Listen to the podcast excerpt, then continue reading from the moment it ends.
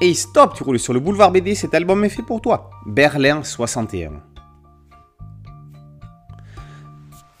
Dans le cadre de l'opération Lisez-vous le Belge, impossible de passer à côté de ce phénomène éditorial belge de ces dernières années.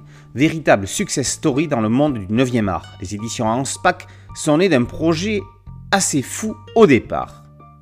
À la base, Nicolas Hanspach, loin d'être un inconnu dans le milieu éditorial, a une idée faire une BD sur un événement national belge qui a marqué son époque. Ce sera l'exposition universelle 1958 à Bruxelles.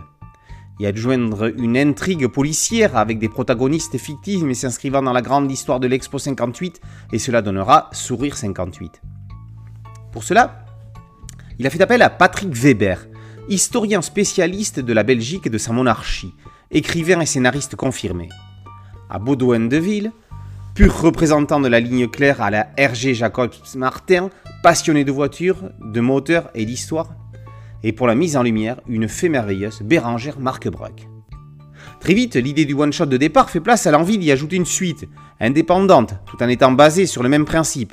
Une année, un événement marquant de l'histoire belge, le tout avec la même héroïne, une charmante hôtesse de l'expo d'abord, de la Sabena ensuite, Kathleen van Overstraeten.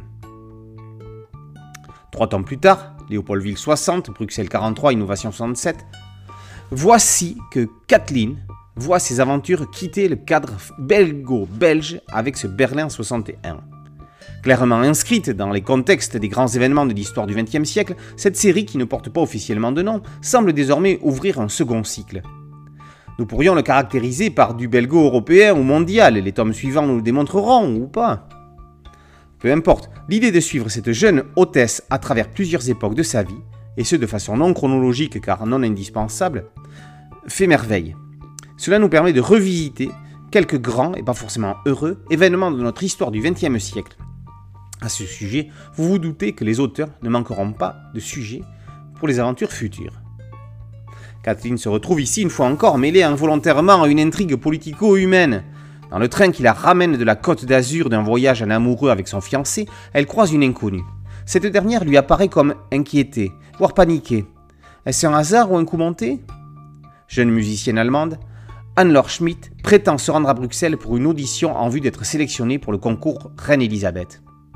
Quoi qu'il en soit, alors que nos deux tourtereaux l'attendent tranquillement au wagon-restaurant pour faire plus ample connaissance, voilà que le train s'arrête brusquement en pleine campagne. Qui a tiré le signal d'alarme? Mystère. Tout comme la disparition soudaine de l'Anne-Laure, qui, d'après le contrôleur, n'est d'ailleurs pas reprise dans la liste des voyageurs. Pourtant, Kathleen n'a pas rêvé elle n'a pas rêvé sa brève rencontre. La preuve, elle se retrouve avec le violon de la jeune femme.